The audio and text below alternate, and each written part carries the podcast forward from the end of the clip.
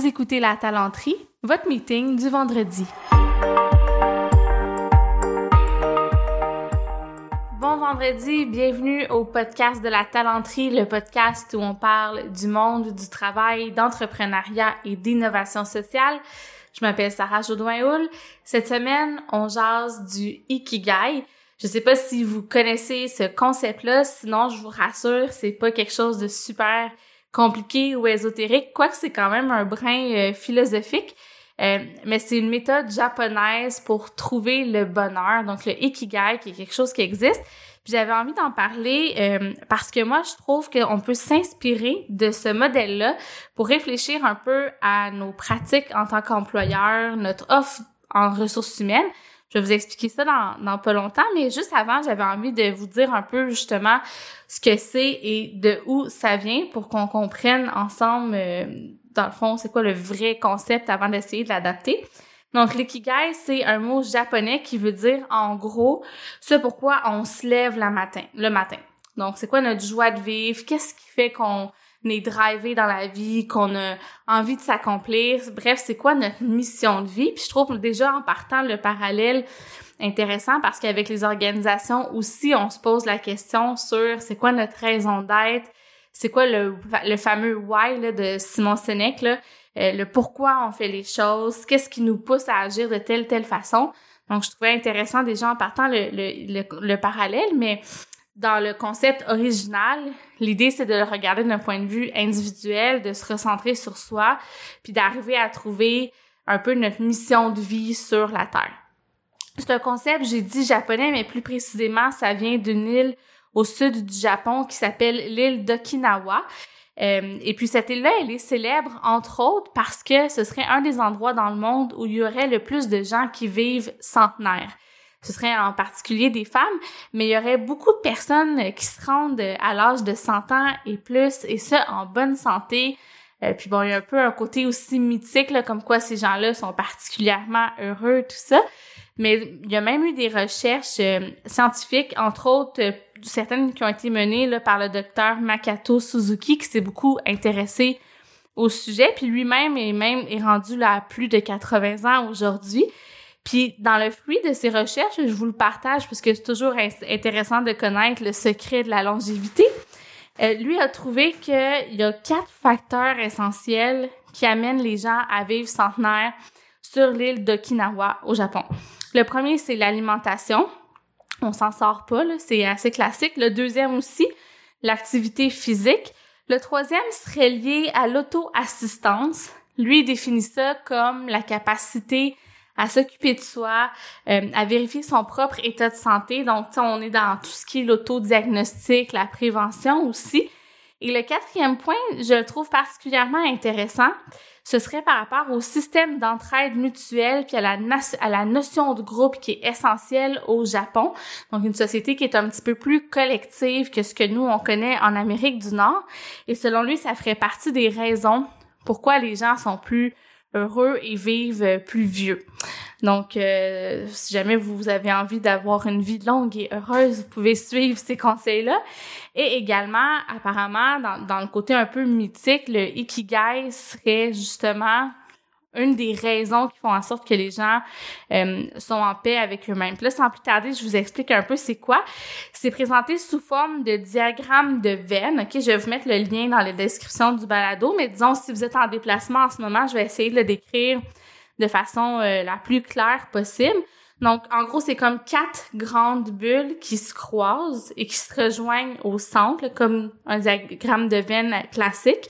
Au centre de ces quatre bulles-là, on trouve justement le Ikigai. Donc, c'est la jonction de quatre grands ensembles. Le premier ensemble, ça s'appelle, ça s'appelle aussi plutôt ce qu'on aime faire dans la vie. Donc, ce qui nous fait triper, c'est quoi nos passions, nos hobbies, les choses qu'on a du plaisir à faire.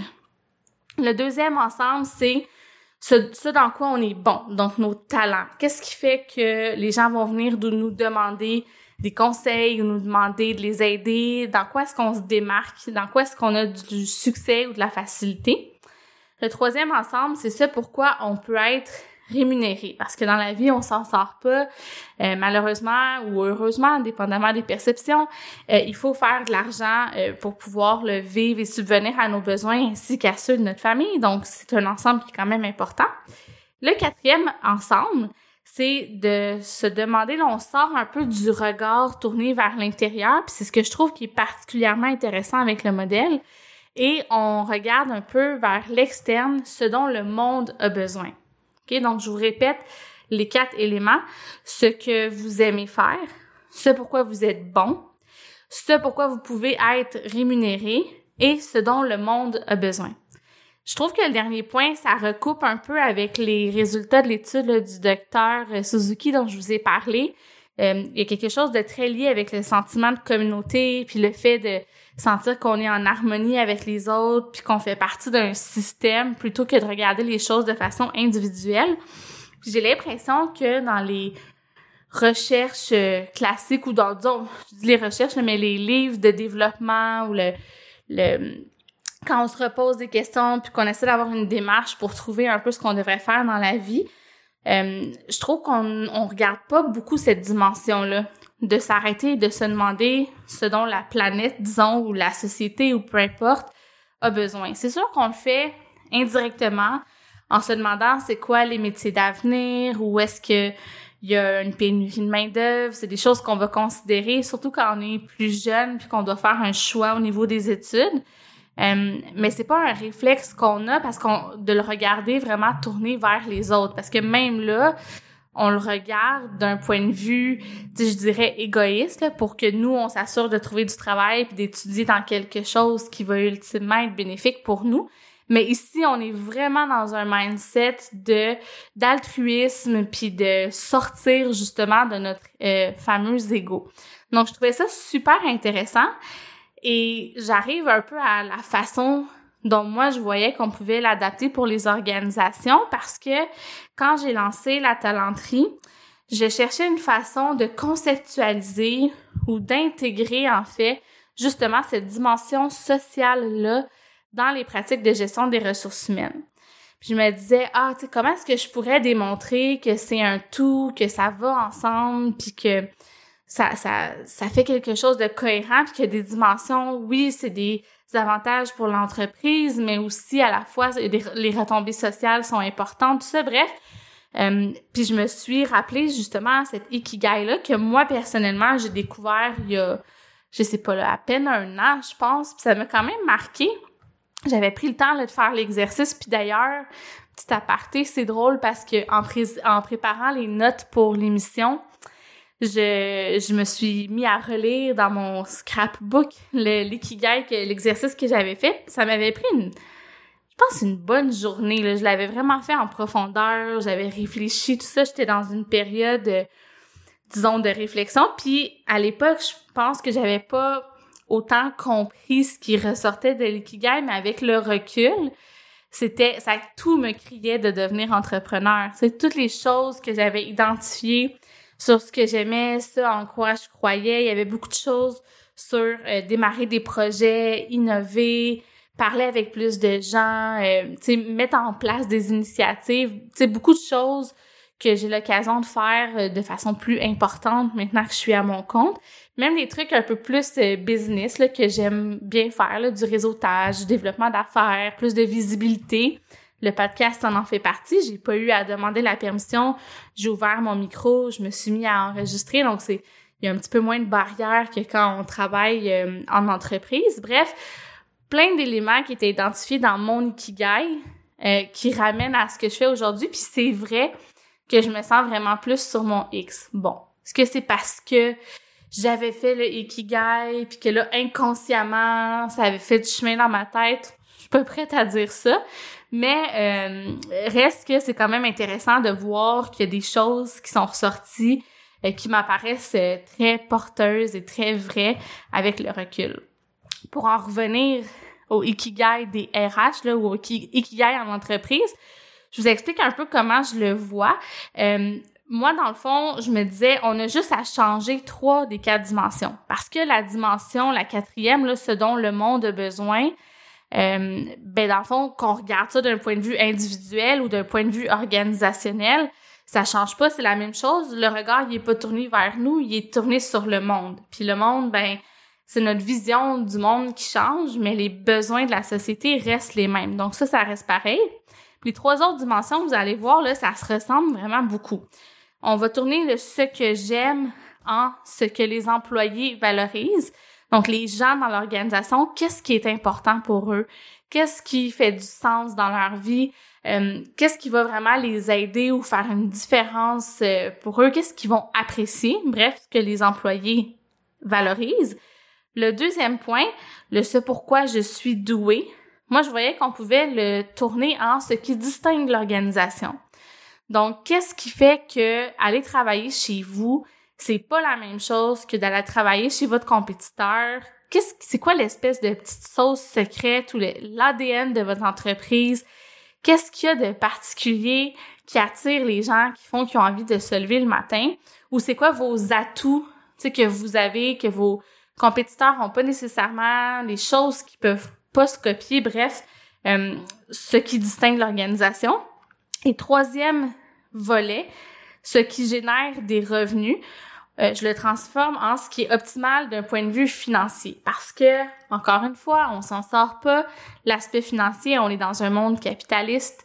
Euh, c'est important. Il faut s'assurer d'avoir le meilleur, euh, la meilleure gestion des coûts, le meilleur dollar investi, si je peux dire, pour que ça vaille la peine. Donc ça, c'est win-win-win. C'est dans le sens où, oui, c'est bon pour l'organisation, mais c'est aussi une chose qui est bonne pour les employés. Euh, puis ultimement, ben socialement, ça a un impact positif parce que plus on investit bien ou qu'on gère bien nos pratiques RH, ben plus il va y avoir de gens qui vont être avec des employeurs qui sont bienveillants et donc ça a un impact social, c'est l'effet papillon. Mais bref, je m'égare un peu. Fait que juste pour récapituler, les quatre volets, ce que les employés valorisent, ce qui distingue l'organisation, ce qui est optimal d'un point de vue financier et ce dont le monde a besoin. Ce seraient nos quatre dimensions. Et l'idée, c'est de trouver notre ikigai organisationnel ou notre ikigai RH, puis de trouver, nous, à partir de ces éléments-là, c'est quoi notre offre d'avantages sociaux comme idéal ou adapté. Évidemment, c'est pas chaque protection qui va être au centre de l'ikigai, là, euh, ce serait pratiquement impossible, mais on essaie que l'enveloppe globale tende vers le centre et soit à la jonction de ces quatre éléments-là.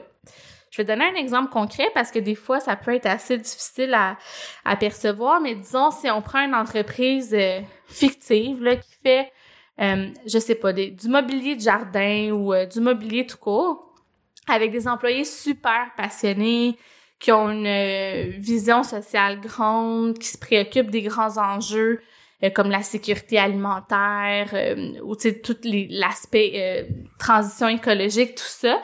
Donc ça déjà ça ça parle sur ce que les employés valorisent. Ce qui distingue l'organisation ben entre autres ça peut être que cette organisation-là aussi a ces valeurs-là, qu'il y a beaucoup de cohésion au niveau de l'équipe, que les gens travaillent bien ensemble, que les gens restent aussi sur les milieux du travail un peu après euh, les heures régulières pour discuter, prendre un verre entre, elles, entre eux, pardon.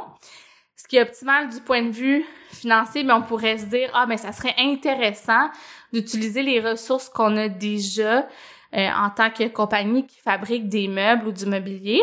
Et euh, ce dont le monde a besoin, on en a parlé rapidement en touchant les valeurs des employés, mais effectivement, la société a besoin davantage euh, de sécurité alimentaire, on a besoin de réduire les émissions de gaz à effet de serre, d'augmenter la végétation dans les villes. Bref, une des choses, une initiative qui pourrait être au centre du Ikigai, ce serait de bâtir un jardin communautaire euh, sur les lieux du travail. Si c'est possible, évidemment, là, je comprends que c'est pas euh, faisable pour toutes les organisations, mais dans le cas de cette organisation-là, disons qu'il y avait l'espace, disons qu'il y avait l'équipement, ils ont les employés qui valorisent ça, qui sont motivés. Donc, ça pourrait devenir quelque chose de vraiment distinctif, de propre à eux, euh, qui pourrait faire partie carrément des avantages sociaux des employés d'avoir accès à ce jardin communautaire-là que tout le monde entretient ensemble, puis de pouvoir ramener, par exemple, des légumes frais, des fruits frais à la maison pour cuisiner avec leur famille. C'est sûr que ça peut sonner un peu utopique, mais concrètement, dans la réalité, il y a même des grandes organisations qui ont commencé à intégrer les jardins en entreprise. Il y a, ah, par exemple, le groupe Aldo, le groupe Les Pages Jaunes, qui ont certaines initiatives à leur actif. Bref, ça peut être des sources d'inspiration de regarder un peu euh, ce qui se fait. Puis je pense que ça va de plus en plus être des initiatives qui sont courantes, puis qui sont pas si spéciales que ça.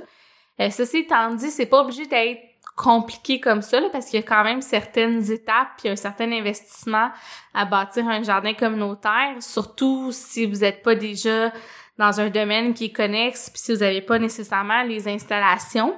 Mais il y a des choses très simples qu'on peut faire. Euh, par exemple, si vous avez un régime d'épargne euh, que vous offrez aux employés, ben juste le fait d'intégrer des fonds de placement qui ont des principes d'investissement responsables, pour que les employés qui le souhaitent puissent faire le choix de mettre leur argent et d'investir dans des initiatives qui correspondent à leurs valeurs, ben déjà ça peut être un bon premier pas, puis c'est quelque chose qui est vraiment sur le X du Ikigai, là, dépendamment de votre réalité, là, mais en général, ça va être une initiative qui va se retrouver là parce que ça considère évidemment l'aspect, ce dont le monde a besoin, il y a l'aspect financier aussi là, qui est euh, optimal, optimal là-dedans. C'est pas toujours les fonds qui ont les rendements les plus élevés, mais il y en a qui ont des rendements vraiment élevés, euh, très intéressants. Ça peut être comparable à ce qu'on voit sans principe d'investissement responsable. Puis de toute façon, ça c'est ce qu'on disait euh, il y a quelques années, mais maintenant, le monde de la finance est en train de complètement changer. Bref, puis on s'en va